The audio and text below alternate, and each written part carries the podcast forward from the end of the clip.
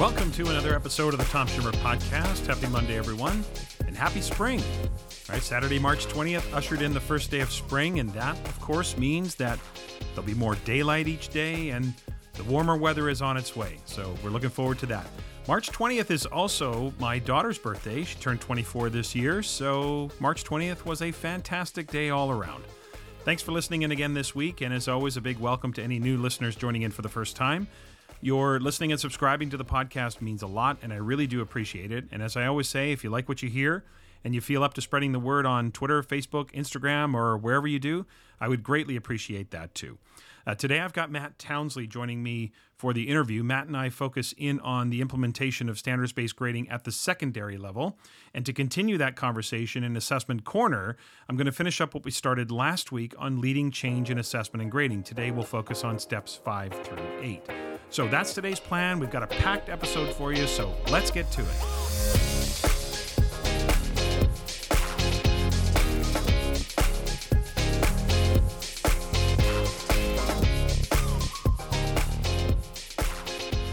My interview with Matt Townsley is coming up. But first, don't at me. But I want to open this week by saying I think we've reached a collective breaking point and something needs to be done because if we're not careful, we're going to lose all perspective, all resiliency, and our individuality. And if I'm being honest right here off the top, I was even hesitant to broach this topic this week because of the very topic itself. What's the topic? It's the relentless outrage that seems to be in our faces on an almost daily basis. Everyone seems to be outraged about everything. And this level of intensity has to stop. It's not sustainable. It's going to cause people, even the most well intentioned people, to start tuning out. I'm getting there. And I hate that that is happening to me. But we've got a serious problem in our society if we can't tell the difference between real and manufactured issues, between what should produce real outrage and where we're manufacturing issues because the Twitter mob decides you're done. And what's interesting is that while I was putting together my thoughts for this opener, a listener of this podcast sent me a link to an article entitled Cancel Culture is Out of Control and Gen X is Our Only Hope. And so I thought to myself, well, I'm Gen X, one of the early ones, born in 1967. So here I am to save the day. Not quite. Cancel culture has now almost become a caricature of itself. And like most things, it no longer carries the same weight because every so called offense is seen as equal. I don't know if it's a thing where some people saw the success or the influence or the notoriety some got out of real cancel, and now they want a piece of it, right? I want to cancel somebody. Now, politically, the right is now using cancel culture as a political rallying cry. And therein lies the problem. Somehow, those on the right seem to think and see cancel culture as a politically left idea. Now, to refute that assertion, I give you Exhibit A, the Dixie Chicks, or the Chicks as they are now known. I give you Exhibit B, Colin Kaepernick. When Colin Kaepernick has a job playing quarterback in the NFL, or in some other capacity in the NFL, or he is retroactively compensated for what was clearly a freezing out of his ability to play in the league. When that gets reconciled, then talk to me about cancel being a leftist idea. But the reason this is happening is because people are exhausted. We should have real outrage over some things. We should have real outrage over systemic racism and the pursuit of real racial equity in our society. We should be outraged about that. We should have real outrage of the out of control misogyny in some places and the Me Too movement. There should be real outrage and action as a result of that. The canceling of Harvey Weinstein? Absolutely. There should be real outrage over the fact that so many of our indigenous communities across North America still to this day don't have clean drinking water. We should be outraged about that. We should be outraged about the negligence in Flint, Michigan that went on for so many years and still to this day is problematic. Real and sustained outrage should be directed to those and many other real issues that require long term sustained efforts. But Mr. Potato Head is not the same as what happened to George Floyd. Sorry, it's not. Never will be. I see three major issues emerging in our society that are beyond just problematic. And the first is that we're losing our ability to apply common sense. You know, everyone always says, no one's perfect, but boy, in today's society, you better be, because there is no more offend, apologize, own it, and move forward. We're so afraid to express a different opinion for fear of the mob setting its sights on us. As soon as you say something like that, what I just said there, then you get the all too predictable responses and all too juvenile responses from people. Say, "Oh, oh, does that mean, Tom, that you think it's okay to be racist, or uh, that that's just someone's individuality?" Give me a break. Everyone knows that's not true, and that's not what was meant. Have we lost all common sense? Are we all so busy trying to gotcha the next person we don't agree with that we can't use one ounce of common sense to tell the difference between a real or a manufactured issue? Between an out of character mistake and a long term revelation of someone's true nature? We can't tell the difference between that anymore? Is that just off the table? On the one hand, we're told you're going to make mistakes, just own them, apologize, and be better as a result. Yet, actually make one of those mistakes and it's over. If every time someone expresses a thought outside the norm, the woke mob is on you, and then we're going to become paralyzed as a society. I mean, through most of my life, it was good to be able to see some humor in things or to be able to laugh at ourselves. Not anymore. That's off the table. And that term, woke, that alone has been hijacked. That the term woke reemerged recently as a concept that symbolized the perceived awareness of social issues and movements. Its origin was in the African American vernacular, as in the expression, stay woke. But as soon as white people got a hold of it, hijacked the term, it became this caricature of itself, right? We couldn't help ourselves. We got all amped up about being woke and canceling everybody. We had to go and ruin it.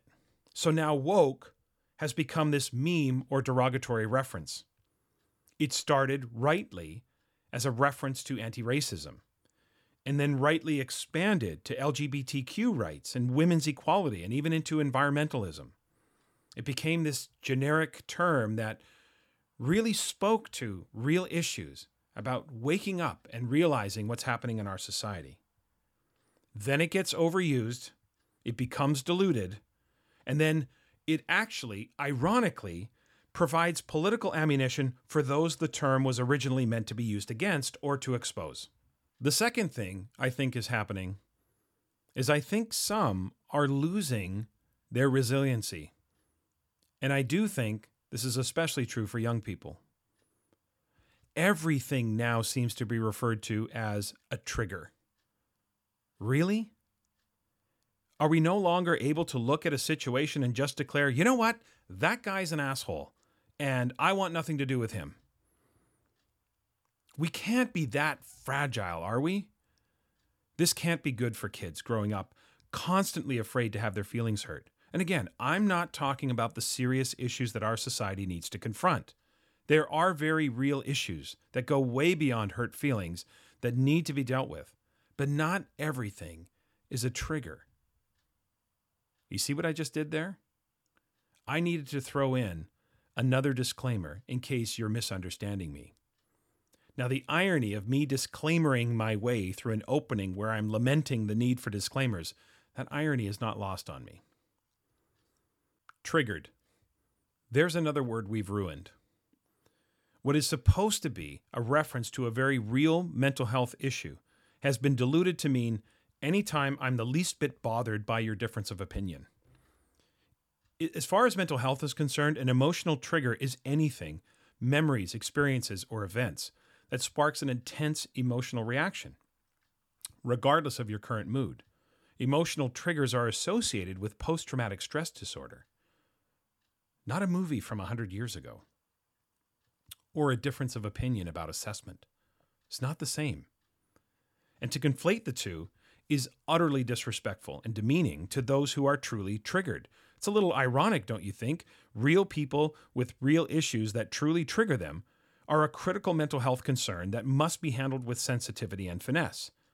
You're not triggered by the logo of the new Greek restaurant down the street. And now, of course, cue the responses. Oh, yeah, Tom, what if it's a. The third issue I see is that we're losing our individuality. In 2021, if you don't perfectly fit the mold, then you're branded with a hyperbolic label, and then that's it for you. You're done. Now, you've heard me talk about labels and hyperbole on previous episodes. The message today is this if you don't think exactly like us, you're out. This kind of groupthink, this kind of mob mentality, I actually think is kind of dangerous for democracy. The level of conformity necessary in society right now is out of control, and it has to stop. It's exhausting. No one can keep up this pace.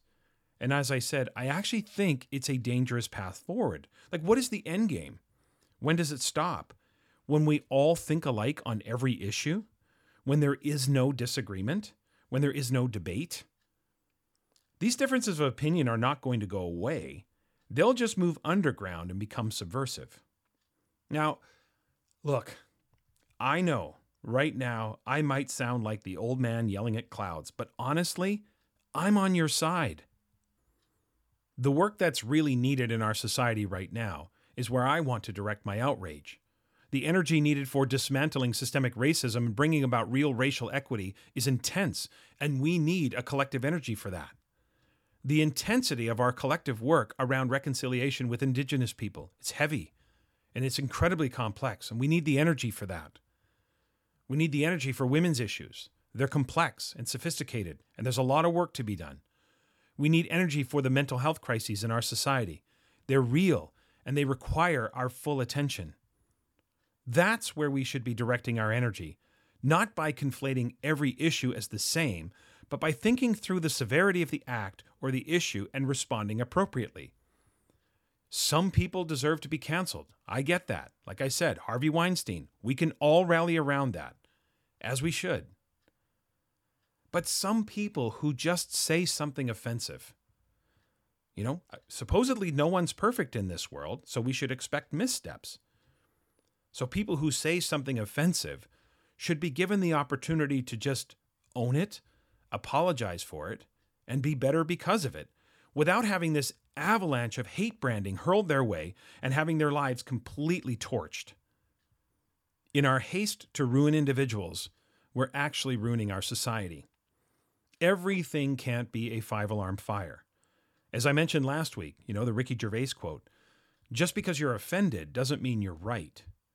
The retroactive lens through which everything is now being judged will eventually catch up to you. Why? Well, because at some point you're going to be on the wrong end of something and suddenly you'll be in the crossfire. Is there no more space for learning, growing, expanding, and being better? It seems we have to be born with a kind of societal purity that, quite frankly, no one can live up to or maintain. I mean, that purity test is usually applied through social media, so that should tell you everything you need to know about that. We need a societal correction. I don't know how we do it, but there needs to be a societal correction that says enough is enough. And maybe it begins by not staying silent, by choosing our battles. I mean, to stay silent about this issue or these issues is to let the vast minority of people in our society drive the collective narrative. We all have only so much bandwidth. We have our lives, our jobs, our children, our day to day goings on. Even the real social justice warriors out there have to take their kids to school. They have to make dinner. They have to pay their bills. They have to go to work. When we have time to direct our energy to important societal wrongs, they need to be the right wrongs. They need to be the wrongs that need righting.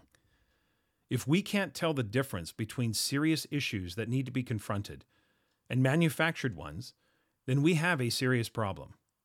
If we can't tell the difference between real victims and those trying to gain social mileage out of being able to claim to be a victim, then we're doomed because we will have lost all perspective, we'll have lost our ability to confront those real issues, and we'll have lost our ability to support those real victims because of the sheer volume that is being brought our, to our attention day after day.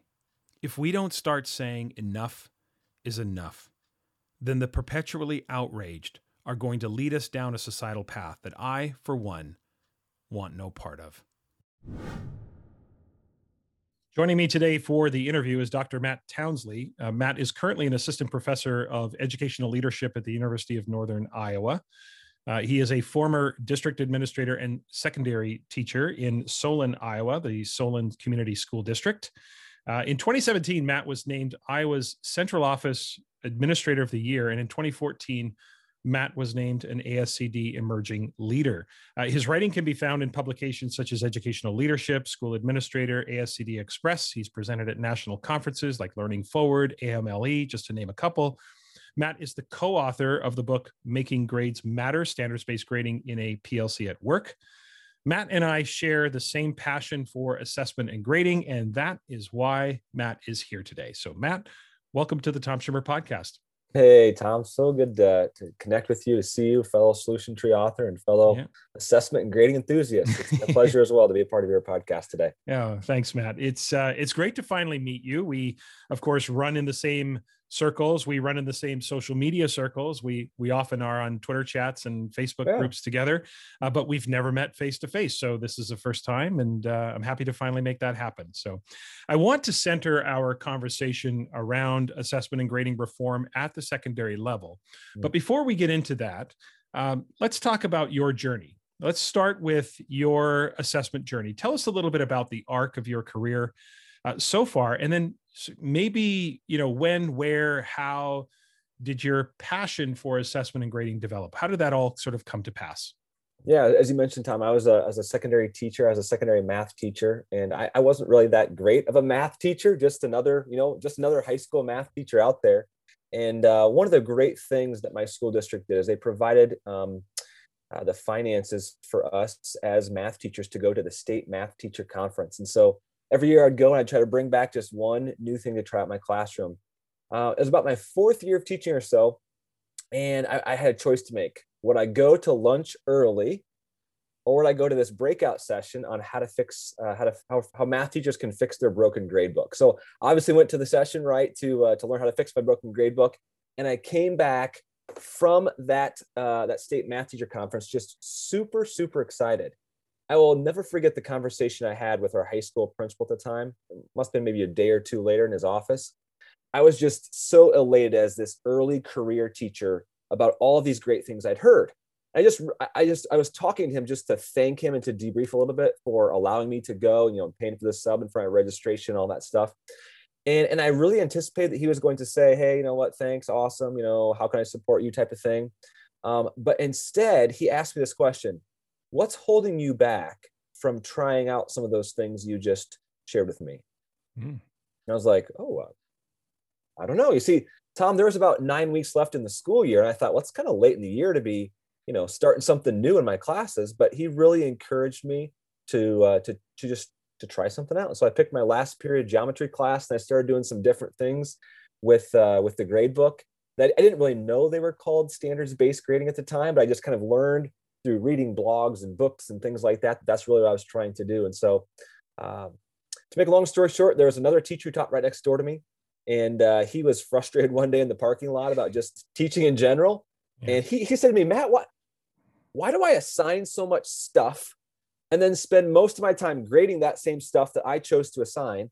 And then spend even more time tracking down students who haven't turned in the stuff that I assigned to them so I can spend more time grading it. and he was just like, he was ready to quit teaching. Yeah. And so I just kind of shared with him some of the things that I was doing in my classroom. And so he became a, a partner in crime of someone who was going to try out this, this other stuff. And so mm-hmm. uh, then a couple years later, I moved into a district office in the same school district there. Never intended to try to make a big grading shift, but because of that, uh, that, that colleague I had and several other colleagues that just kind of came along, came on board. Um, I got a phone call one day in the district office from our, our new high school principal who, principal who'd retired.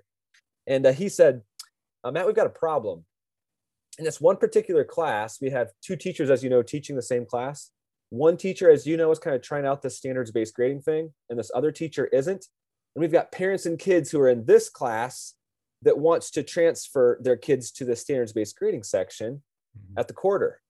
He's like, I, I, I, can make that happen, but I can't make that happen like, you know, for the next five years. We got to do something about that. And so that for us was a tipping point. To what extent we were going to kind of allow teachers on a voluntary basis to do these grading things different, um, or or were we going to go on kind of a, a district-wide journey to see if this was something that we all ought to be doing? And well, uh, history played itself out, and uh, over multiple years, uh, we decided that we're going to be an, an all-in standards-based grading school there in uh, in Solon, Iowa. Uh, and it was just really neat. I call them the the the stars were aligned, the glory years of being a school administrator. Now, it wasn't easy. Uh, there was a lot of pushback from uh, different stakeholder groups, but it, it definitely was a meaningful journey. I learned a lot about myself as an educator. I learned a lot about how to lead change. And that kind of takes me to where I'm at today, Tom. I'm a, I'm a professor now. It's kind of crazy to call myself a professor, uh, someone in the, uh, the ivory towers with all the great ideas. But now I teach yeah. future principals and superintendents how to lead change, uh, curriculum, of course, grading stuff along the way. Yeah. It, it, you know, so many of us share similar stories about uh, whether it's breaking points, frustration, um, you know, getting to a place where it just it's not working for me anymore and regardless of what label you put on it and certainly i think sometimes the labels get in the way uh, mm-hmm. uh, you know what is standards based grading? And people make a meal out of it. Instead of just realizing that you know i say to people all the time standards based grading is like SBG is gbs standards based grading is grading based on the standards. Yes. that really shouldn't be that controversial in the 21st century that we base grades only on the evidence of learning that students produce. But nonetheless it can be a challenging venture. So that leads me to this next Easy question, Matt. Hashtag sarcasm. Uh, you are the co-author, of course, with Nathan Weir on the, the the book I mentioned earlier, "Making Grades Matter: A Standards-Based Grading in a Secondary PLC at Work." So my question to you is just to let's start with a generic question, a, a view from say twenty thousand feet, and we can get into some details for sure. But why, from your perspective, is grading reform exponentially more challenging to achieve at the secondary level, especially when we talk about the high school level? Why does it seem that no matter where you go no matter who you talk to it's it always seems to be at the high school level where it's it's just that much more challenging to make change happen? So why do you think that is? I think it kind of goes back to the title that we we landed on, um, the fact that grades actually do matter a ton at the high school level, and um, it's been kind of an unquestioned practice as to what exactly those grades mean. And I think I think there's been some assumptions and I was one of those teachers. I was one of those administrators that just assumed that um, five points in this class meant the same as five points in another class. Uh, mm-hmm. and so I think grades just matter a ton in the eyes of teachers and students, and especially parents. And that makes it very, very, very challenging to uh, kind of unravel what what grades and points mean. I also think there's some other factors at play. Um, I think just in general, uh, high school teachers uh, tend to be very content focused. Mm-hmm. And so they are maybe not um, as student focused as perhaps maybe a um, an elementary uh, teacher in general. Elementary teachers are, are generalists, uh, so they're not maybe as attached to math or reading or social studies. Whereas I just love teaching geometry. I love teaching statistics as a high school teacher back in the day. Uh, so I think uh, by nature of being kind of uh, prioritizing the content, um, that can get in the way a little bit in uh, in really the focus on the student when it comes to grading practices. I think a third thing that makes grading challenging at the uh, the secondary level or the high school level is some of the structures and schedules that go along with it. Um, you know, I think of uh, my sister who has taught elementary before, and I asked her, I said, "So, what do you do if a student is, you know, struggling with math?" And she says, "Well, you know, there's just kind of certain times a day I can, you know, just pull them aside and help them with a certain concept because she had mm. those same students for, you know, all day long." Mm-hmm. Uh, a high school teacher does not have that same luxury. Um, when the bell rings, that's when class starts. And when the bell rings again, that's when class ends. And there's practices and fine arts events and, uh, and buses to get on and off that really kind of get in the way of some of the, uh, the supports that really students need to be successful uh, when we start uh, thinking about grading. And finally, I think um, just another um, another reason that perhaps it gets uh, to be a little sticky at the high school level is because um, so many of our stakeholders uh, that, that was their last memory of school, high school. They remember it. They remember it. They remember exactly, or they think they remember exactly how grading was and assessment was and how school was. And so they would like to enter into the conversation because they were probably fairly successful at it or were not successful at it, have some very strong opinions on how it ought to be. And those stakeholder opinions and those stakeholder perspectives often kind of play themselves out in maintaining the status quo. Um, and that's not always yeah. easy for us as folks who think that maybe grading ought to be a little bit different. It is definitely one of the hurdles. Is is the fact that for parents and so many stakeholders, um, standards based grading, sound grading practices, it just doesn't look and feel like it did when I was in school, and that usually produces an immediate pushback, even though you can eventually win them over and help them understand how it's more effective, more accurate, more clear. Uh, that initial pushback. I wonder sometimes too, Matt, do we do because I, I love the title of your book uh, because I I wonder sometimes if and I'm I'm using the royal we here. I I wonder sometimes if we lose secondary audiences by trying to de-emphasize grading too much. What I mean by that is you know we can we can on twitter and and social media sites and and uh, at, at, conferences we can definitely send the message that it's not about the grades it's about the learning and all of that stuff. And then high school teachers are listening to that message saying yeah but grades are the currency with which students you know gain acceptance into university and, and colleges. So you're losing me here because it feels it goes from being inspirational to maybe crossing a line to being a little bit out of touch with what secondary. Do you, do do you share that perspective? Do you think that's a possibility that maybe we are going well intentioned as those messages are? Are we going too far with with trying to uh, de de-emphasize and crossing the line into a place where we're trying to eliminate, if you will? Thoughts? I, I, I share that perspective, Tom. In fact, I was talking with an administrator uh, last night, and uh, she she was sharing with me some of the things that they were doing in their school, and she almost felt guilty. She says, "Well, we're we're reporting based upon standards in the grade book, but could just see the frown on her face, but we're still determining letter grades at the end. Like she felt like it was something bad. You know, right. like she felt guilty, like she was sharing with mm-hmm. me, and it was something I was gonna be disappointed in her in, in doing. Um, uh, I, I think there's just some concessions that that we often make in secondary schools when we think about, you know, maybe the pure way it ought to be, or the or the way that we've seen it happen in maybe an elementary school setting. Mm-hmm. Um, but I, I, feel the same way about uh, the college and university setting. Like there's all kinds of things that we can and cannot do in my in the classes that I teach, and so there's concessions that have to be made. Um, a phrase that I often use, Tom, when I kind of hear that that um, that saying that you mentioned there about uh, are we losing track of what grades are? I say let's let's not let perfect get in the way of progress. Right. So if there's some specific things that we can do in our classes today, tomorrow, this year, next year, they're going to help us work towards the ideal. That's awesome. Yeah. But we've all read the book we've all heard the speaker that just says, you know, we shouldn't have grades at all, or grades are terrible, and we should go to a, you know, a, a classroom where there is no such thing as chasing grades. But um, there's got to be something. There has to be some way we provide students with feedback, and most importantly, just a status update. Whether that's a letter, a number, or something else.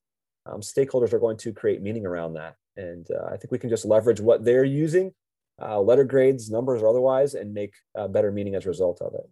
Right. You know, a, a, letter grade can be representative of a gradation of quality, or mm-hmm. it can be under the traditional model, uh, an averaging of old and new evidence in a predetermined percentage increment. I, have been saying for years, you know, grades will be as meaningful or as meaningless as the adults make them. Yes. And and sometimes I think this rush to, um, and it's this false dichotomy where feedback and grades are are are put in this kind of contention or this kind of adversarial relationship when they don't serve the same purpose you know the formative purpose versus the summative purpose. When people say you know grades don't provide meaningful feedback to students i think to myself sometimes they're not supposed to. Mm-hmm. the purpose of feedback and formative assessment is how you advance learning. Grades are a different purpose for assessment. And you know certainly a lot of the hyperbole you see and i've listeners know i've ranted about hyperbole more than once on this podcast. Um, I just think, you know, the phrase I use when I talk to Tom Guskey about standardized testing, I just feel like sometimes we need an adult conversation about summative assessment and not fall prey to what's going to get me, you know, clicks and, and retweets and likes on social media.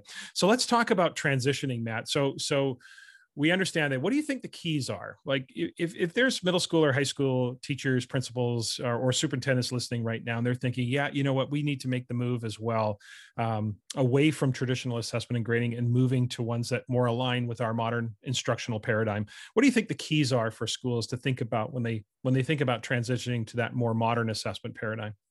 Yeah, I think a couple things come to mind. One is, um, and this might be a little bit controversial out there, but is to start small. Um, in some of the places that I've been, I've actually experienced this myself. Is that sometimes there's a, a need or desire for uh, for everyone to t- kind of take the huge giant leap at once, um, when not everyone is ready for that huge giant leap. Or let's be honest, Tom, like maybe a school invites Tom Schimmer to come in and, and talk with them about all these awesome assessment grading practices, but at some point in time, Tom Schimmer is leaving. Yeah. And, and you're going to do a great job, I know, Tom, of trying to build some internal capacity while you're there. But um, when we start small, when we start small and we take some of those folks who are really eager to, to maybe take that giant leap and they get excited about it, now their experience and their success is much easier to build upon when we take that next group who is willing to uh, to get after it. So I think starting small can often be helpful. Of course, not just being satisfied with pockets of excellence, but starting small with a greater purpose of utilizing um, an early group to uh, move the group later on. Okay. Another thing I th- oh go uh, yeah no no go ahead. Gonna, yeah another thing I think gonna, that's really helpful is um, starting with the purpose first.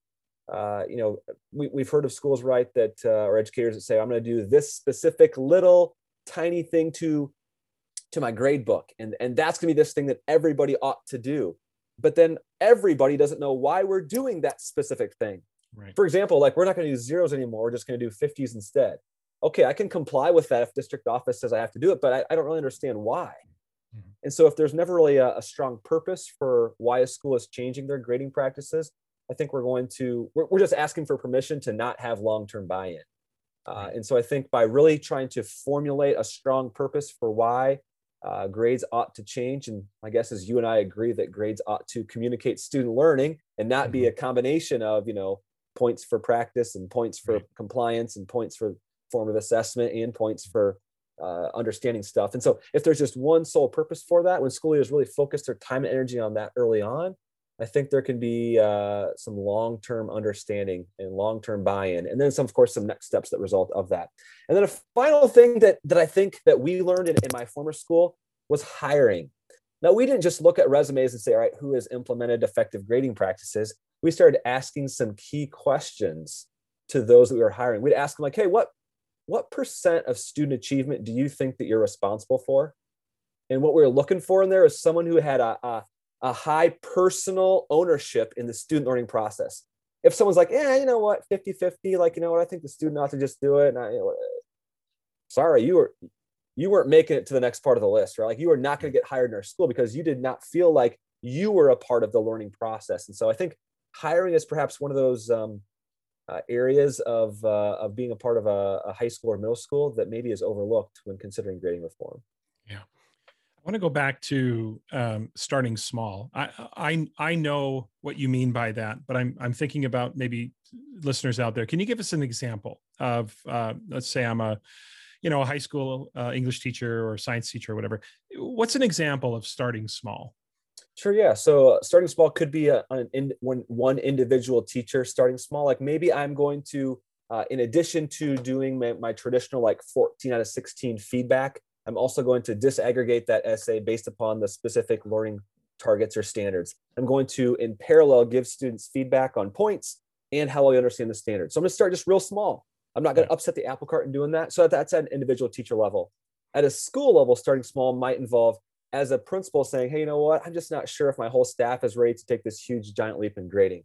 So perhaps what I might do instead is I might have uh, you know five or six teachers who seem to be really willing and excited to get after it. And so these five or six teachers, we're going to commit to maybe uh, rethinking homework in a different way this semester, and mm-hmm. also maybe to providing students for the first time uh, redos and retakes opportunities. We're just going to see how it goes for a semester. We're going to troubleshoot along the way. We're going to meet every mm-hmm. month and talk about our successes and challenges and uh, we're going to try to figure this out together um, so that hopefully someday, a year or two from now, when we ask everyone else in our school to do it, we now have some internal solutions rather than expecting that we can, you know, read it from uh, one of Tom Matt's excellent books that we wrote. right, those early adopters are definitely uh, role models. They they they do some of the heavy lifting and and learning those lessons. But Matt, I'm sure you've had this question before because I have as well. How do you respond to somebody who says, "But Matt, I'm the only one in my department who who's interested in moving this direction, and if I start to make any even small changes." the rest of the department's going to be upset with me that I'm the only one allowing reassessments or I'm the only one that's accepting late work. Uh, that that's going to put me in conflict with my with my colleagues. How, how do you respond to the teacher who sort of asks that question or presents you with that scenario? Yeah, first of all, I just say, hey, I've I've been that person. I was I was the Lone Ranger once upon a time, and it's not easy. And so, uh, definitely thank you for your willingness to stick your neck out a little bit and to try these things. Uh, the second thing that I'm just a big fan of as a former teacher and school administrator is to seek permission from uh, the school administrator. Hey, I'm thinking about doing these things. I know I might be out uh, out in left field or out in right field here, but you know, do you, do I my, your permission to uh, to try out these things? And then third, um, I'm not a big fan of surprises, and so I'm going to sit down with my colleagues and just have a conversation with them and say, hey, I'm going to try these things out. Um, a little bit of maybe action research, I'll call it, or a, a pilot, so it doesn't sound so permanent yet. Um, but I'm just going to try this these things out. Um, what questions would you have?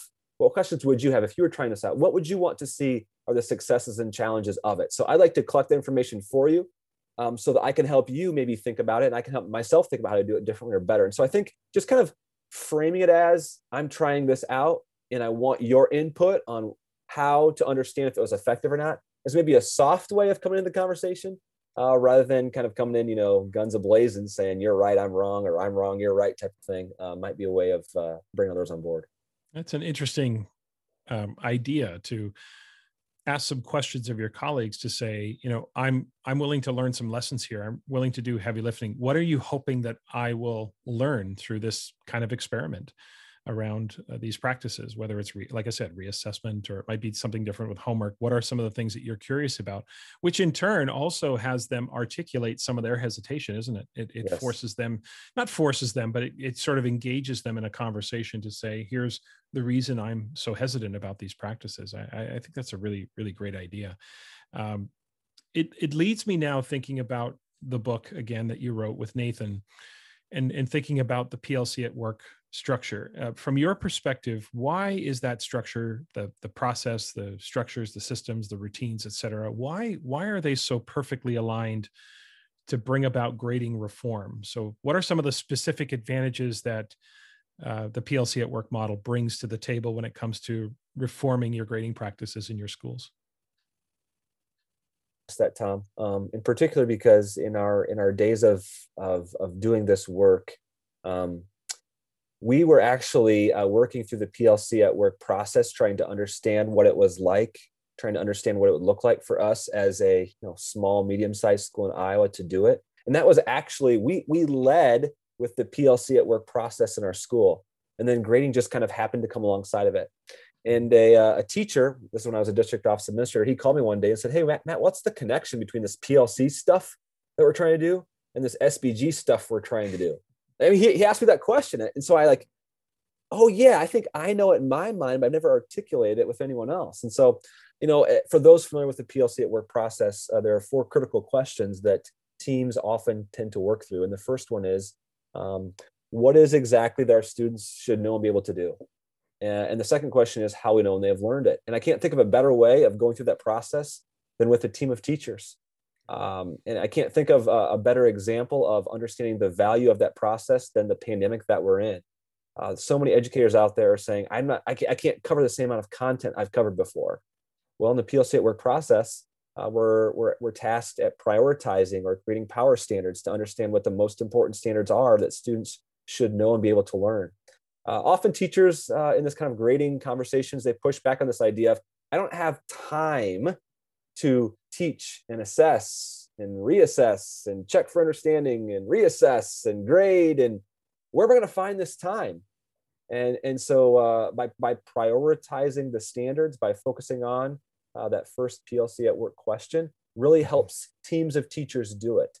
Um, and then you know how we know when they have learned it. I can't think of a better way of articulating how we know when a student has learned it um, than by reporting it based on the standard. So we think about reporting and communicating student learning by the student by the standard. But yeah. most importantly, Tom, I think it's this. Um, it goes back to the question you just asked me earlier about being a lone ranger trying to do this work. Right. Um, it is lonely work. It is challenging work. That same teacher who asked me uh, about the connection between the PLC at work process and standards-based grading, he was a, a, a quality, quality veteran teacher. He said, Matt, I feel like a first year teacher again doing all this stuff. Mm. And so providing him with a support system of other English teachers who could say, Hey, can I look at that assessment? What what are the most important standards for you in English 9? Because I've got these different ones, maybe in English 10. How can we calibrate on a vertical level to ensure mm-hmm. that students are learning the most appropriate things in English 9 to build upon English 10? So without those conversations, teachers, even if they're not the only one implementing those grading practices, are still going to feel like it because they don't have that support system around them uh, with some of the other what I would call not really grading stuff that supports the grading stuff. Things like creating assessments, uh, things like understanding what it really means to check for understanding in, a, in, in an effective way. Um, all of those things that really aren't related specifically to grading, but as we think about the whole continuum of assessment, it builds right into it. And, and right. I'm speaking to the assessment expert here that can articulate that uh, in much better ways than myself. Oh, I don't know about that, Matt, but I appreciate that. But you know, the thing that I think you've articulated so well is that you know, assessment is the engine that drives the collaborative teams within the PLC process, right? You, the first two questions are assessment questions. The last two questions, how will we respond if they haven't learned it? What do we do to extend the students? Is about responding to assessment evidence. And so, without sound assessment practices, you know, the the the, process is going to fall flat. And the the other thing that I think sometimes gets lost in all of that, which I think you again articulated, is that grading is assessment. We sometimes forget that just because you're assessing for the summative purpose and just because you are uh, producing a report card doesn't mean the principles ple principles of sound assessment don't apply so i think that going back to the question about the lone ranger as well or the, the person who's going solo i think that they're always in a position of strength when they have sound assessment practices which come from research around what good assessment looks like or even in grading what good measurement looks like and mm-hmm. and trying to bring those two things together um, it leads me to you know there's a lot of understandings out there there's a lot of misunderstandings out there. We we talked earlier about some of the hyperbole around grades and and especially specific to the mm. secondary level and transcripts et cetera. I'm wondering if there are other aspects of assessment and grading out there that from your opinion just continue to be completely misunderstood. You know you see something on social media or and, and, you know social media is a really dangerous place in a way because boy you can get people to like and retweet things. And i look at it sometimes and i think you got to be kidding me um, but have you ever, you know, are there things out there where you say like that is unequivocally incorrect? Like that is just an incorrect uh, assertion. So correct the record, Matt. Uh, what messages are out there uh, that continue to leave you frustrated uh, and you think simply go too far? Yeah, I think uh, one of them, and this is going to be the the professor in me coming out here, is uh, is the research side behind all of these changes and things we've been talking about, Tom. Uh, and it comes from maybe two perspectives. One is that someone will say, "Well, show me the research that these specific grading practices are are better or different," and um, and and that's that, that's really maybe the wrong question to ask for a couple reasons. One is because uh, you know uh, one of your previous uh, guests, Tom Guskey, and some several esteemed colleagues have done some wonderful work in kind of synthesizing what the research says about grading. And basically, what it says is that um, our, our typical grading practices in the past have done a very poor job of actually communicating student learning.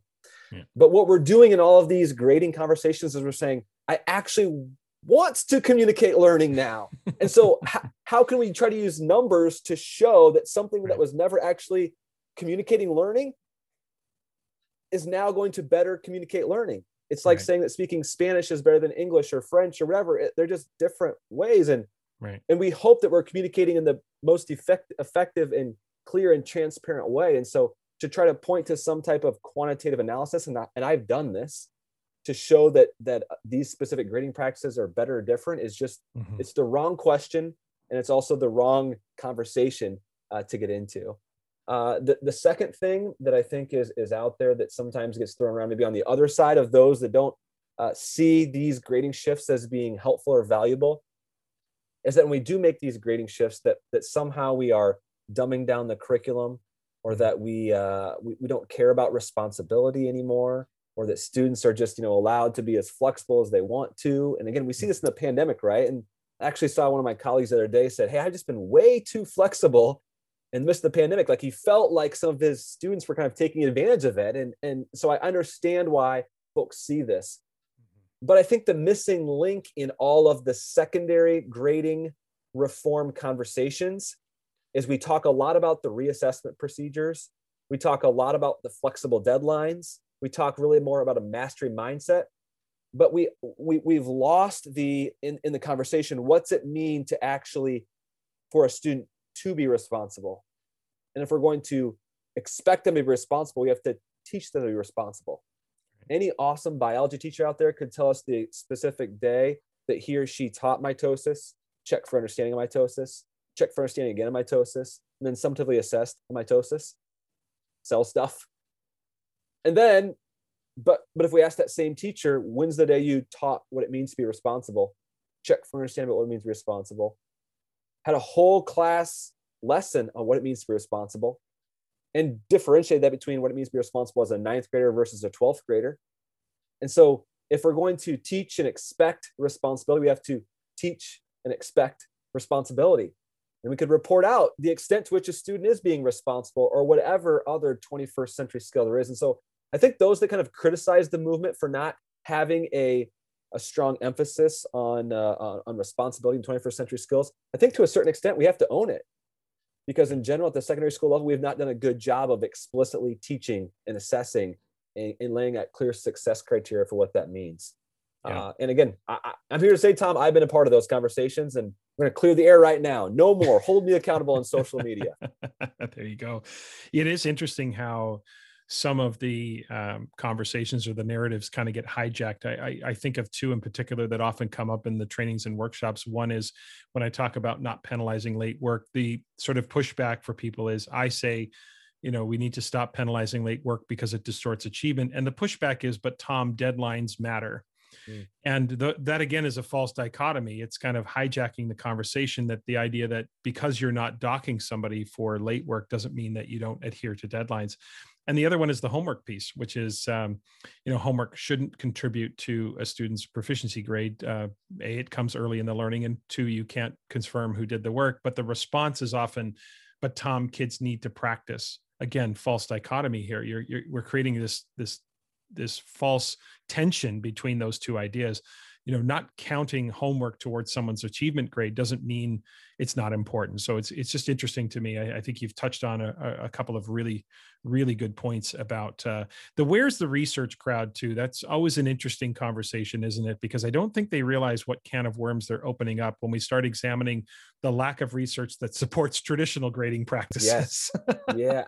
That's funny though. My, my colleague nathan was actually in a meeting once where not in our school but in a different school and that that yeah. came up yeah. There's some folks that said, well, what's the research say about this? And he said, all right, we're going to pause this meeting. And next meeting, everyone's bringing their research. Everyone's bringing their research, right? And I'll give you all the usernames and passwords to electronic databases. And it's just not there, Tom. You're right. It's, it's just a, the, the points and percentages and A, B, C, D, skip E, go to F. We've all inherited that system. Right. It's not like a bunch of smart people got in a room and decided it's the best way to do it. It's we've just inherited it. That's right. And I don't know anyone who, if given a magic wand and and could have the opportunity to invent a system, would invent the tradition. Maybe somebody would. I don't. I just don't know them. Uh, who who would invent the system where we're locked into? And I think it's just. I think what happens is some of these traditional practices just they came first, and therefore they get embedded or entrenched uh, in, into our work.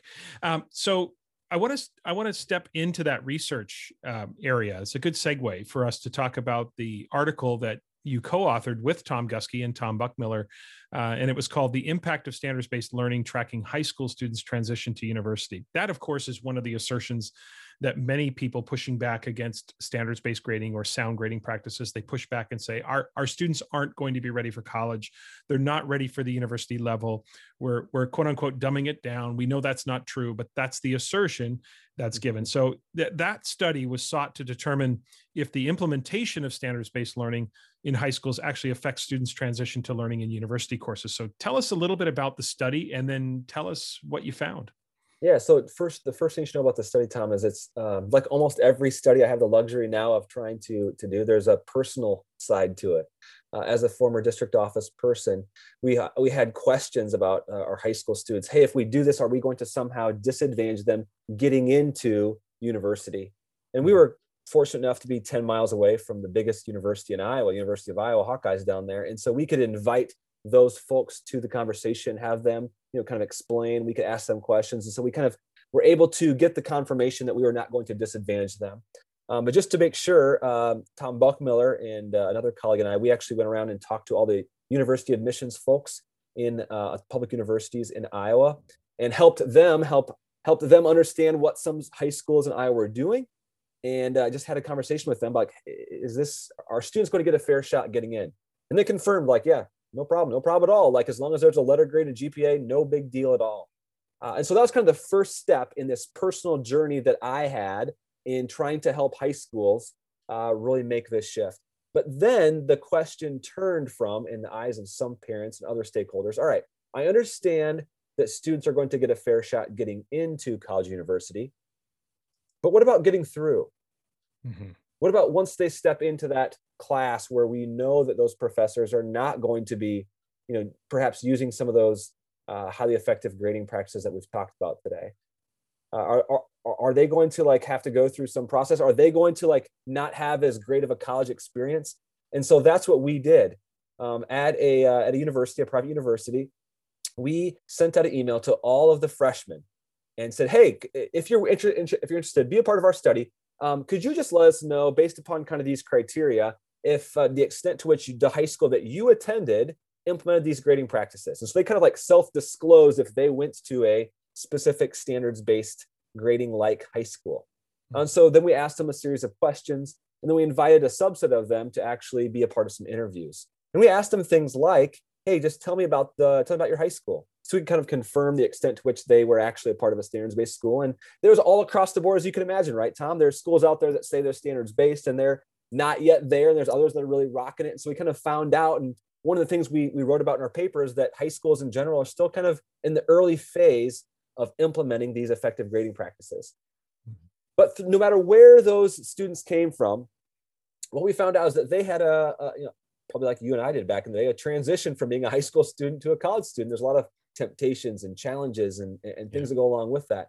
And what they told us was is like grading practices was not really high on their list of things they had to adjust to. It was things like, you know, making friends, time management, all of those things that they had to get used to. And so we wanted to share that story with a broader audience that, that from the trenches, these freshman students at the end of their first semester told us when it was fresh in their mind that hey, uh, the, this this adjustment to different grading practices at the university level was not a serious adjustment for us.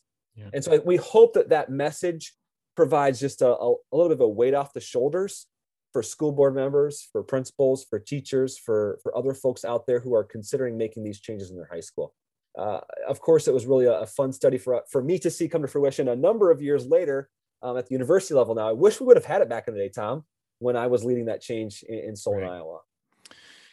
It, it that is really interesting because you know so much of traditional grading has to do with leverage. It has to do with coercing behavioral compliance through almost fear mongering, threats threats about the unknowable future. When you get to college, you know that that's where we we gain you know a lot of you know i know back in the day when i first was teaching and i was a traditional grader you know that's where i gained a lot of leverage with students was you know wait till you get to university you know yes. boy this is going to be like and and and realizing and and having some tangible evidence that that's just not the major adjustment and it would be so easy to look at a student who did poorly in university and conflate that lack of success to the grading practices that they that they experienced in high school when there are so many other confounding effects that that contribute to the differences between high school and college. It would just be so easy for the naysayers, if you will, to point to, well, you see, we shouldn't have implemented standards-based grading because now our kids are failing college and university. So,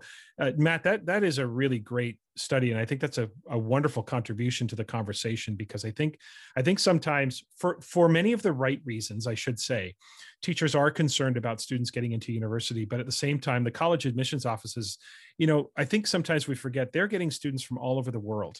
Yes. You know they're getting ib students they're getting students from different countries that have different grading scales and somehow they figure out how to admit all those students and it is just the idea that an iowa school is going to take no students from the state of Iowa because they're all standards based schools I know, is I know. just absurd. So I know where teachers are coming from. I don't mean to be disrespectful or insensitive to that, but it's just an interesting conversation. So I, I really want to thank you for that study because I think it's a it's a wonderful contribution to the conversation, specific to the conversation at the secondary level. So I want to finish up today uh, with maybe some advice for for getting started we talked about the individuals starting small and and going from there but let's say i'm a school principal and I've got a few teachers. So I've got a few teachers starting small. I've got this kind of guiding coalition. I've got this team of people who are early adopters and they're pursuing grading reform. I know it's important. Um, you know, I can see the big picture. Uh, and trying to build this different kind of assessment culture. So, how do we go from that small team? So, I've got those early adopters what's the key in your mind or what are the keys in your mind to building consensus? How do we go from the small group of early adopters who started small? How do we start to broaden that to it becoming a school mandate? Yeah so in our experience uh, and we write about this a little bit in making grades matter is it first starts again with establishing a building or district wide purpose. Here's what the purpose of grading is in our building or in our district. And then once we have the, that specific purpose in mind now we're going to articulate um, you know, maybe three to five principles. I think I've heard you talk about this, Tom, a little bit about making sure we have um, some specific grading principles in mind. And we're going to focus on those principles, right? It's, it's one thing to say, oh, we're doing standards based or standards reference grading. It's another thing on paper to articulate exactly what we mean by that. Right. And so, first purpose, and then having some specific principles. And then with the pilot, you see the the P's I'm going with here, Tom. Uh, yep. Purpose, principle, and pilot. With that mm-hmm. pilot, we're going to give them permission now to try out those principles. And uh, one of the things I learned a lot from, um, I think it was Rick DuFour, he talked about uh, reciprocal accountability. He talked about creating tight and loose structures in a PLC at work process. And so what we did is we decided that we're going to also have tight and loose um, kind of uh, principles that go along with our standards-based grading implementation process. And so that's what I recommend that schools do as well. Is I say, okay, everybody's going to do this aspect of homework. We're, we're, we're not going to um, uh, assign any point value to it, but what freedom are we going to allow teachers to have? And yeah. so with that pilot group, kind of figure out what that, where those parameters are. Um, same thing with reassessments, right? Like I, I, wish that I could go back and, and, reassess in my high school government class to improve my grade. That's just not a reality, right? And so right. within the reporting period, right? Like let's, okay, maybe we can squeeze it down. All right, maybe reassessments are going to be between two weeks and five weeks or something. I don't know, whatever those parameters are that a school decides. Let's allow our pilot group to start helping establish what some of those parameters are that are going to contextualize these changes for us in our school. So that way, when we present it to the next group, it's not just a a free for all, and and b now we have some kind of some some time tested um, parameters to work within. At some point in time, though, Tom, there, there's every school, every school, there's teachers that are excited about it, the early adopters. There's teachers who are, you know, I'll, I'll do it if I see the early adopters doing it. And there's some that like, they're like, you know what, I just like my job here. And so I'm just going to do it to keep my job here. And there's others that, for whatever reason, don't understand it or don't believe in it yet. Right. And so um, at some point in time, the schools that I've seen after they go through that pilot process and even bring on another group of teachers, they just say, hey, we're doing this because as you can see over here with this group of teachers, it's happening. And so now within the next one or two years, I expect you to do this. Yeah. And I think sometimes uh, what can be really helpful is to not only have those specific grading principles laid out, but as we did in Making Grades Matter, to articulate what it means to implement those specific grading principles. Uh, so in our book, you'll see at the end of every chapter, there's kind of like a getting started, uh, kind of a middle ground, and then what it means to really implement that specific grading practice at a high level. And I believe the, the, the best school years I know are going to provide both pressure and support for teachers to get there. The support is here is the continuum, and I'm going to give you the time to get there. I'm going to pay for a sub so you can get some support from somebody else. I'm going to buy a book from Solution Tree so you can learn more about it. I'm going to send you to the assessment and grading conference so you can learn more about it. but I'm still expecting you to get there. Right. Uh, and, and so I think that's really what it takes. Uh, and, and I'm just so happy to, to, to know that there's uh, wonderful, wonderful school years out there that get and understand this, but it's not easy work, as you and I both know. No, it's not. You're you're reminding me of uh, an experience I had very early in my career, and I have to give a shout out to a former principal that I worked with. His name was Bill Bidlake, and in one high school that we were having these grading conversations in, he he talked about our first year actually being our year zero. Mm. It was being our year of exploration. Uh, we're going to put this content in front of people at every faculty meeting. We're going to talk about it. We're going to make sure and that everybody knows that going into next year, Mhm. this is what's expected. He he was just masterful at at uh, uh, one of Bill's real strengths was managing personnel, if you will. And I don't mean that in the cynical sense, but he was just really great at messaging. He understands, he understood people as well as any principal I've ever worked with. Um, and then, of course, you know, from, from for my role in that, it was kind of being the pit bull assessment guy, engineering those conversations. But I just thought that set a great tone. I learned a, I learned a lot from that experience. You know, that's going back to the 2006 2007 school year.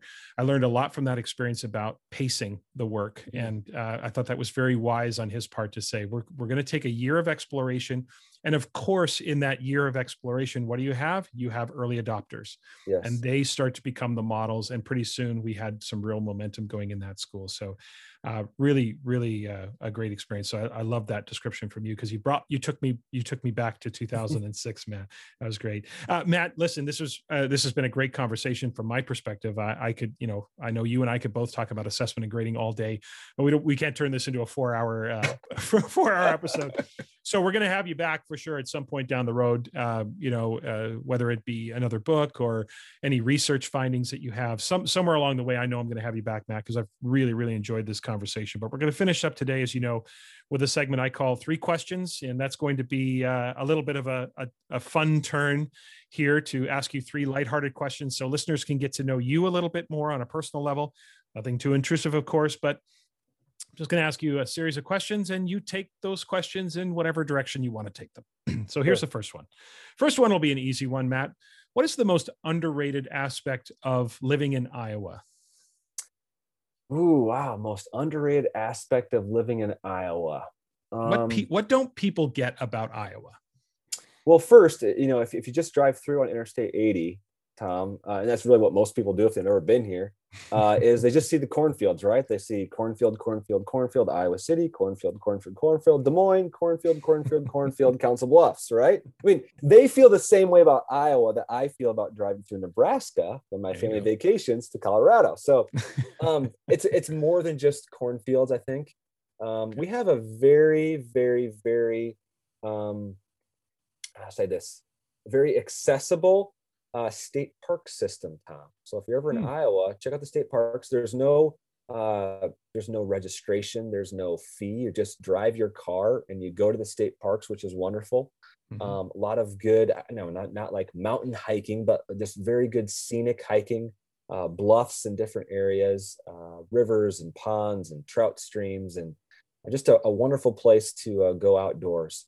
You know, one of the nice things about living in Iowa is uh, the population density, right? Like, there's Mhm. there's a reason that people leave Iowa to go somewhere else during spring break because of the weather. Right. Uh, but the, you know, the population density is is desirable, and I kind of joke like if if San Diego got transplanted into Iowa, like our you know there, if we had that nice of weather, our population density would just skyrocket. right. Um, but as a result of the of of there not being as many people here in Iowa, um, it makes the state parks that much more enjoyable too because they're not very busy. Ha- having been to Iowa several times for sure, um, I know what you're talking about with the uh, cornfield, cornfield, cornfield, Des Moines. Yep, yep, you got it. but I, I have thoroughly enjoyed. I think I've been to Iowa close to half a dozen times, and, and I was I was I was enjoyed my time there. Uh, okay, second question, um, and this is a this or that uh, choice here. Okay. Uh, Marvel or DC superheroes? Oh boy, you're testing my knowledge here. Uh, uh, ooh, Marvel, maybe because my couple of my boys are interested in it, but Okay. uh, I, I don't know a whole lot about either one actually. Okay, well, I just but throw yeah, that out there. Marvel, Marvel, just because my kids maybe are more interested in it than the other. Yeah. Do they have a favorite? Oh, anything that's on the TV, probably anything they can find on, you know, that's streaming somewhere. But yeah, yeah, that's a good one. That's a good one. Well, yeah, I, and and for me, if it's Marvel, it begins and ends with Deadpool, for two reasons. Uh, the movies Deadpool were filmed here in in Vancouver. Really? And uh, and Ryan Reynolds is Canadian, so uh, I'm all over. Uh, I'm all over Deadpool. It's like a special Canadian bond, isn't it, Tom? yeah, yeah. There's just something special about We Canadian we bond. are um, we are obnoxious about telling you which famous people are Canadian, and I think it's because we think we get a little piece of that. Uh.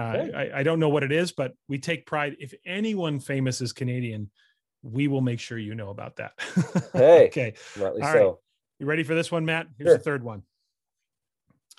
We're going to dig deep here, Matt. What is Okay. something what is something about yourself that even you sometimes find annoying? Mm, man. Mm. Like you look in the mirror and go, "Yeah, I'm going to have to give them that one." All right. If you if I were to if I were to get really close here, my nose, it's crooked, Tom.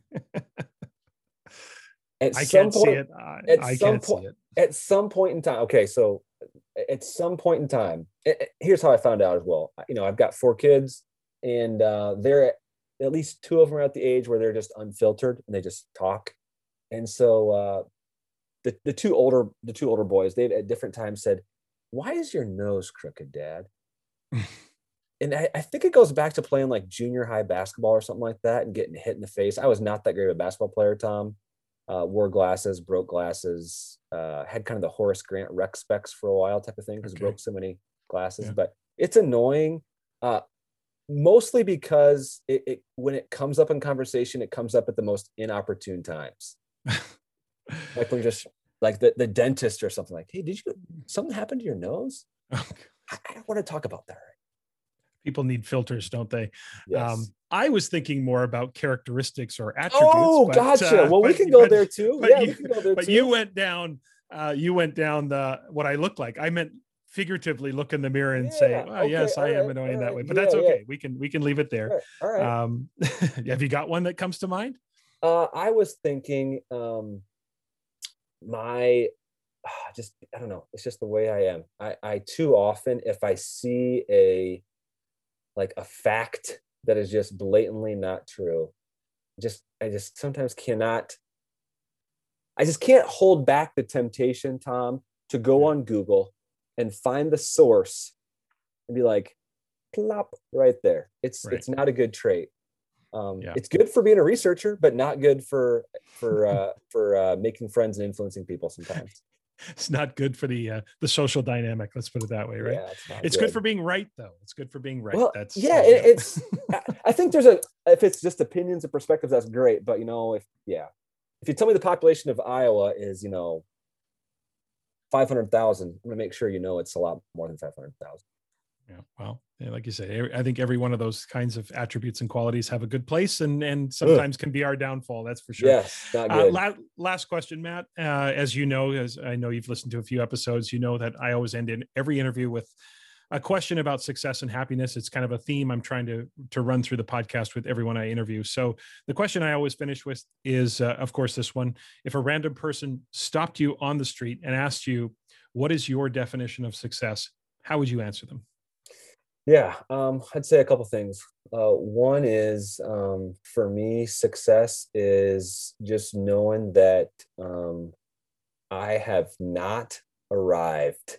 And like to, to me, like anytime I feel like in my worldly sense that I have gotten somewhere, uh, just the just being knocked back by someone, something, an event, and just realizing that um, that hey, you haven't arrived yet. To me, that is success.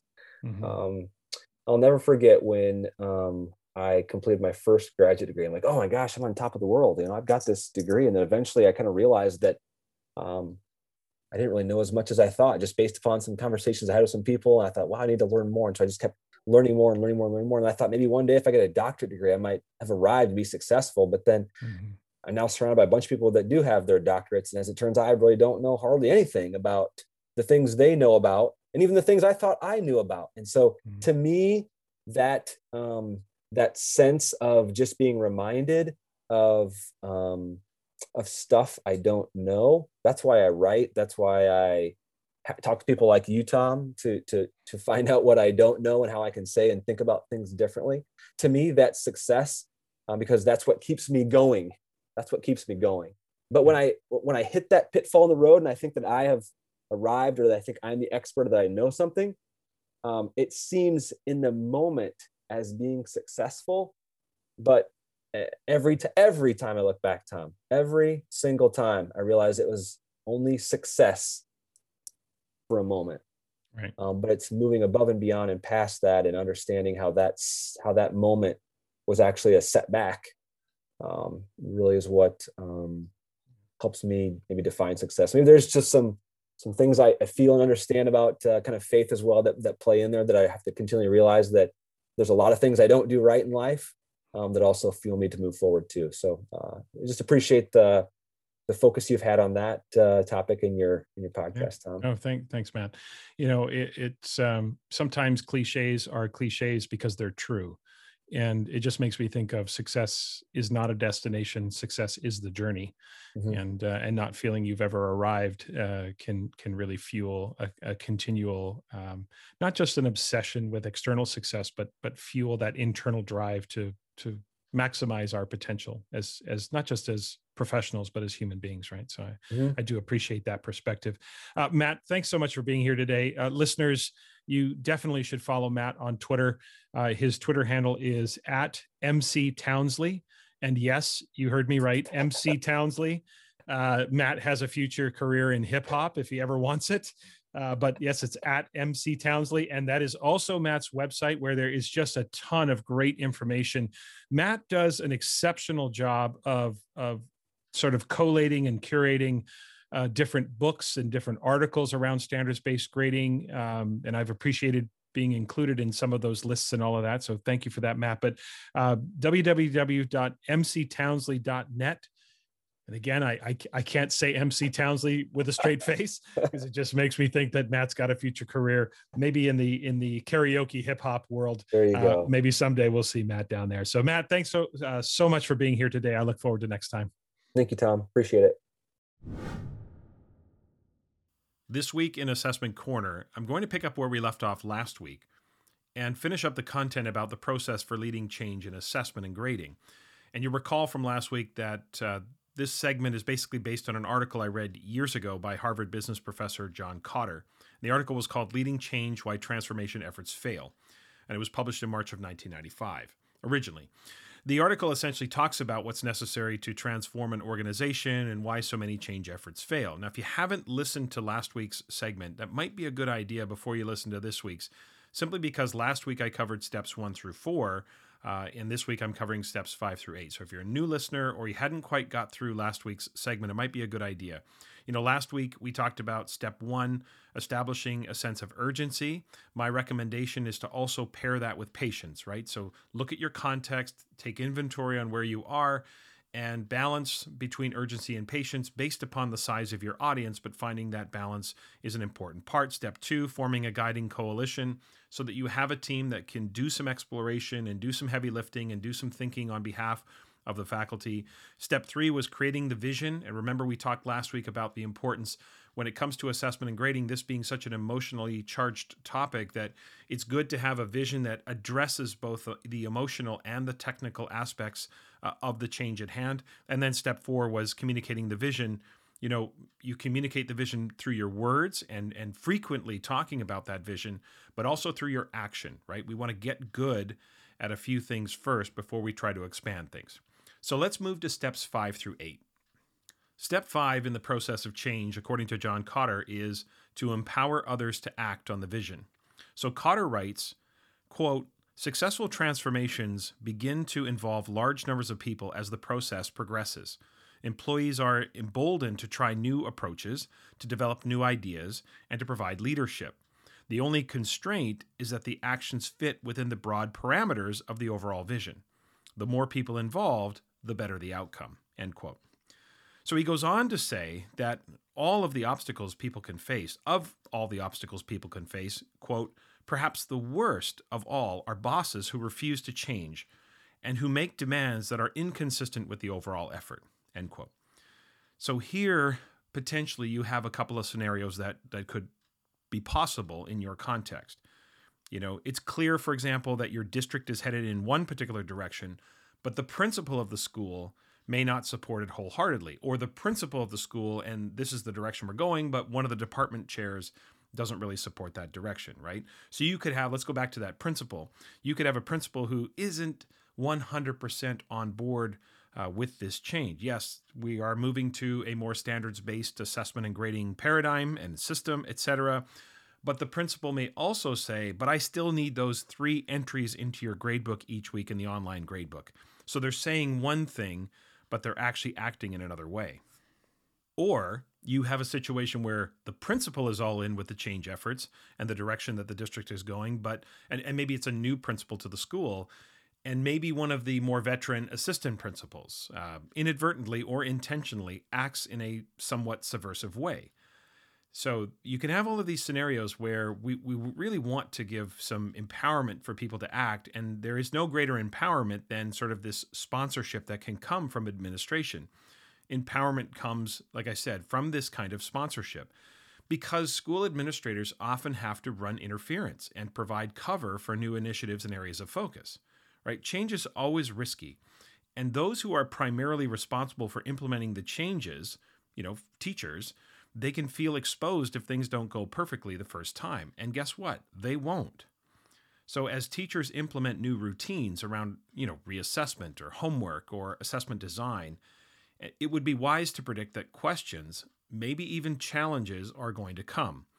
A full-throated endorsement of that change effort sends the message from the principal or from the leader that this is a focused, purposeful effort and not some random haphazard attempt just to be different or just to sort of catch on to the latest fad.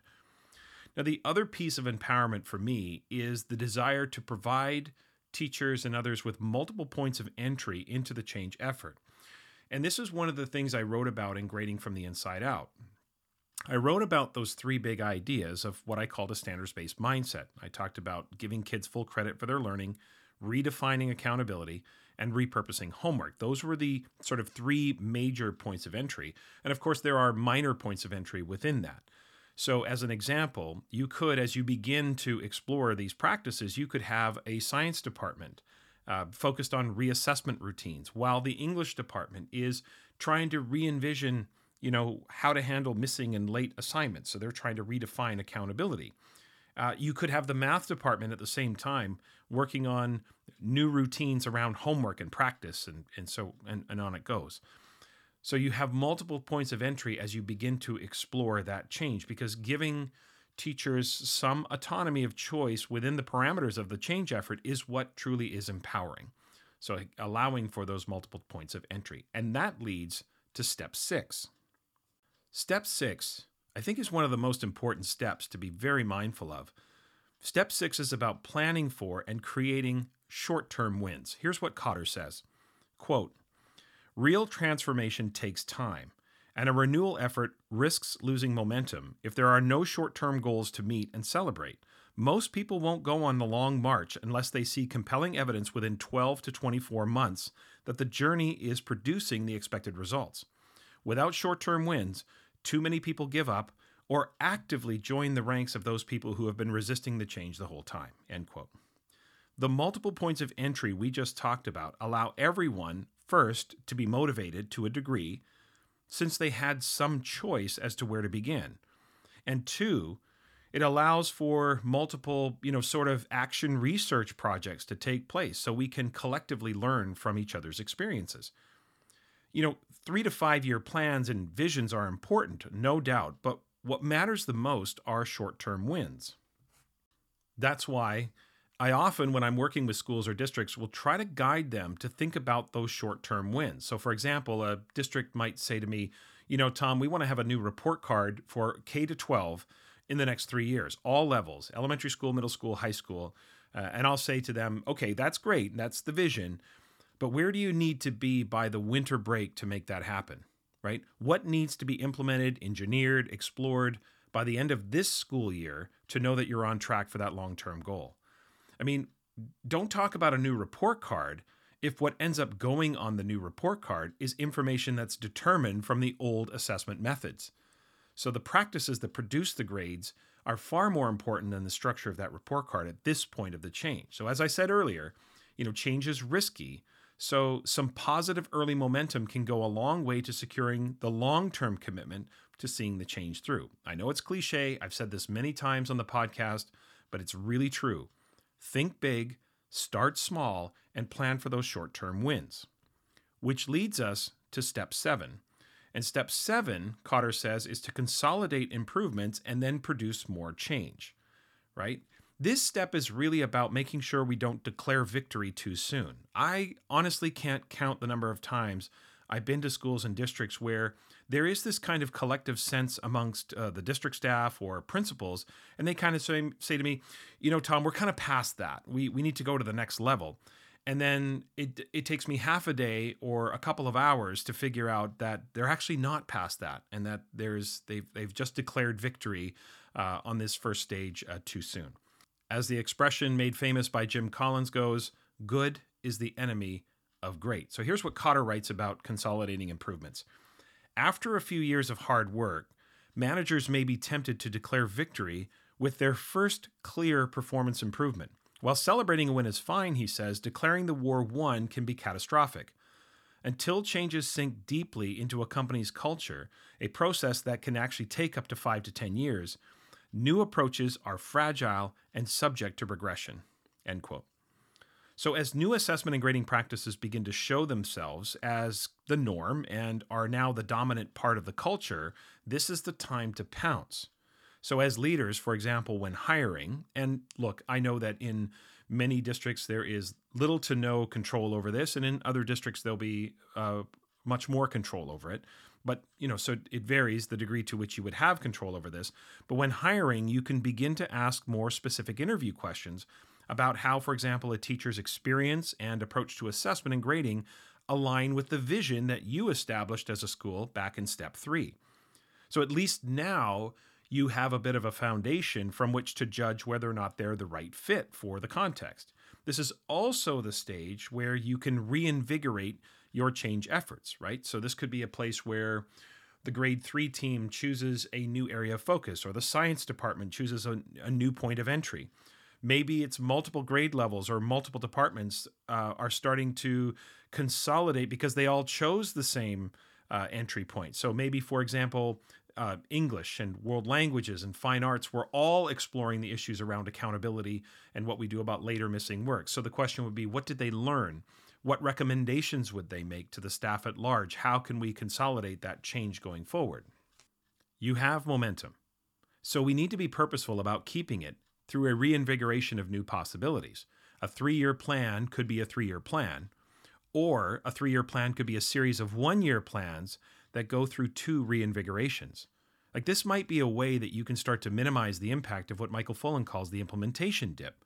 It may not avoid it altogether, but you might be able to minimize its impact by going through this purposeful renewal, which leads us to step eight.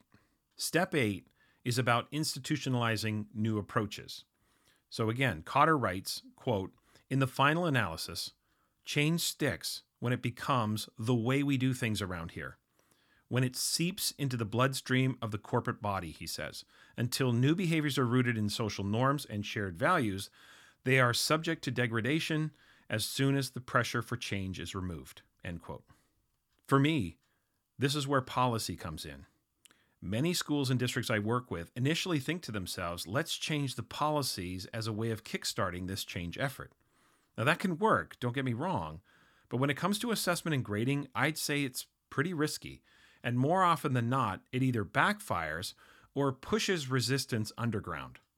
The good news with policy is that you get forced compliance, right? Everyone has to do it uh, because we all want to be responsible employees and we like our jobs and we want to support our families, and so nobody sort of steps outside the expectation. Uh, but the downside of policy changes that are premature is you get forced compliance. And now everyone is doing it because they've been told to do it, not because they feel compelled that this is the most important thing that we need to work on. You know, you've heard me say this before. There is no more emotionally charged topic in my 30 years in education than grading. To force policy changes that the context is not collectively ready for, knowing it's an emotional topic means one of two things. One, it means you're ignorant to the fact that folks aren't ready for it, and that's a problem. Or two, you are aware of it, but you just don't care, and you want to purposefully initiate some sort of confrontation. You're going to have to live with the fallout of that. Okay, you have to know that you might you might permanently damage relationships and trust when it comes to to working with your colleagues going forward. Listen, people like getting paid, right? They like their jobs, they love the work. So what happens when you force policy changes that are premature often is that resistance goes underground. So they'll go through the motions, right? They'll they'll they'll do what they're told to do. Um, they'll go through all those motions to ensure that they stay out of trouble, but their hearts aren't in it and and that is is you know again going to serve to be a long-term problem so for me institutionalizing happens when everyone sort of looks around and thinks to themselves you know we should make this a policy because most of us if not all of us are doing it this way anyway right? So as the expression goes as bottom up as possible and only as top down as necessary. Now are there exceptions to this? Well of course there are. But for me assessment and grading policies should be the last thing to change not the first. I've seen it backfire too many times, uh, you know, for this not to be a thing. It's just something I've seen often where trying to change policies too soon ends up creating more headaches than it's worth. So, to review, step one, we establish a sense of urgency, but in our context, we're going to pair that with patience urgency for the ideas, patience with people, and we're going to look at our context, take inventory, and think about where we are and why things need to change. We're going to form, step two, a guiding coalition that's going to do the exploration, do some heavy lifting, and begin to sort of forge ahead with some initial thoughts on what this might look like. From there, we create a vision. And I cannot emphasize enough how important it is that the vision address both the emotional and the technical sides, especially when we're talking about assessment and grading. We want and you know to be able to uh, express that. And that's why I talked last week about the true north from grading from the inside out accurate grades, confident learners, the technical and the emotional argument. Once you have that vision, it's important that we communicate the vision. We communicate it with our words, and as I said earlier and last week, we want to communicate it frequently to parent meetings and stakeholders, etc. But we also want to communicate it through our actions. We want to live what our vision is. We don't just want to talk about it. We want to live that vision. We want to get good, as I've said several times now. We want to get good at a few things first before we try to to expand, uh, you know, our repertoire. Step five is to empower others to act on that vision. Right, create multiple points of entry. And as a leader, whether again, whether you are a principal, assistant principal, or a department chair, or grade level team leader, or whatever your role or responsibility is as a leader, giving overt sponsorship to these ideas is important because you're going to be able to run interference you know on any sort of external pressure that may be coming and it can be seen as a collective effort as opposed to one teacher who's gone rogue. Step 6 plan for and create short-term wins. Again more frequent cycles of renewal. Try to offset that in- inevitable implementation dip. We just keep keep renewing, keep renewing, keep it fresh, keep it fresh. Is it a three year plan? Is it a five year plan? Or is it a series of one year plans that continually get renewed through our change effort? Uh, step seven is to consolidate improvements and produce more change. So, again, learn from the collective efforts and begin to align practices amongst the wider sort of audience or the wider uh, staff, you know, across departments or across grade levels. So, maybe now the grade four and the grade five team have alignment with how they're you know managing their grade books or how they're thinking about homework or how they're thinking about reassessment or accountability or all those different different issues that we may be talking about. And step 8 is institutionalizing those new approaches. This is where we start thinking about policies, establishing these new norms as just that. This is the way we do business here. So I'll finish this segment by just repeating the quote I opened with last week. And this is what John Kotter writes, and just as a reminder Quote The most general lesson to be learned from the more successful cases is that the change process goes through a series of phases that, in total, usually require a considerable length of time. Now, listen to this carefully. He says, quote, Skipping steps creates only the illusion of speed and never produces a satisfying result. We want to prioritize getting it right and that may mean sacrificing being first. Okay, a couple of announcements before we close out today. A reminder first about the Achieve Institute, which is the institute focused on promising practices in instruction, assessment, and grading. That's going virtual this August, August 16 through 18. It features myself, Cassandra Erkins, Nicole Dimich, as well as Katie White. So if you're interested in that event, head over to the solutiontree.com website for details. And I've also added a link for that event in the show notes. Next, an update on the summer series that I mentioned last week. Uh, as a reminder, this June, July, and August, I'm going to do a couple of things. One is we're going to go to an every other week format. So, probably seven episodes this June, uh, July, and August. And rather than the usual format, I'm going to try to create a summer series that's focused on special topics or specific topics. So, what I'll do is I'll bring together multiple educators and experts for a conversation around some special topics that will be the entire episode. We're not going to do the regular format. So, this is where you come in. Uh, in the show notes, and I'll also tweet this out from the podcast Twitter account. So if you're not following the Twitter account at Tom Schimmer Pod, please do so uh, so you can follow this link. I'll send out a link. There's one in the show notes. I'll tweet it out for a Google survey where I've listed nine potential topics that I have in mind for this summer. And again, we're only going to do seven episodes, so I need your input. So I'd like you through the survey to rank those nine topics from one to nine in order that you would like to see. So, you know, one being the one you'd like to see most, nine being the one that you'd like to see the, the least. Now, after you've done that ranking, there's also another section there where you can add a topic that I didn't list. So I'm going to keep this survey open until probably the end of April. And that will help me decide which topics we're going to cover this June, July, and August. Now, come September, we'll get back to the usual format, but I thought it might be fun to do something over the summer that wasn't so time sensitive and wasn't so sort of topical week to week. You need some downtime over the summer. Um, I need some downtime, so the weekly pace is something we're going to relax uh, going into the fall. And then when we get back into September, we'll kind of hit our usual pace from there. So, as I said, remember to follow the podcast Twitter account at Tom Schimmer Pod. You'll get updates on the survey and updates on the um, episodes as well. Follow me on Twitter uh, personally at Tom Schimmer. Uh, Schimmer Education on Facebook and Tom Schimmer Podcast on Instagram. And also, please email your questions for Assessment Corner or any suggestions you have for the podcast. That's Tom Schimmer Pod at gmail.com. And one more reminder don't forget to check out the YouTube channel, uh, Tom Schimmer Podcast on YouTube. Next week, my guest will be Lee Ann Jung. Leanne is the CEO of Lead Inclusion. She is a clinical professor at San Diego State University. She is a dear friend, and she's an educator for whom I could not have more respect. So, our focus is going to be on UDL and assessment. Please subscribe, rate, review the podcast, especially on Apple Podcasts, of course. And if you like what you hear, please feel free to spread the word about the podcast to your friends, your colleagues, or on social media. I would really appreciate that. Have a great week, everyone.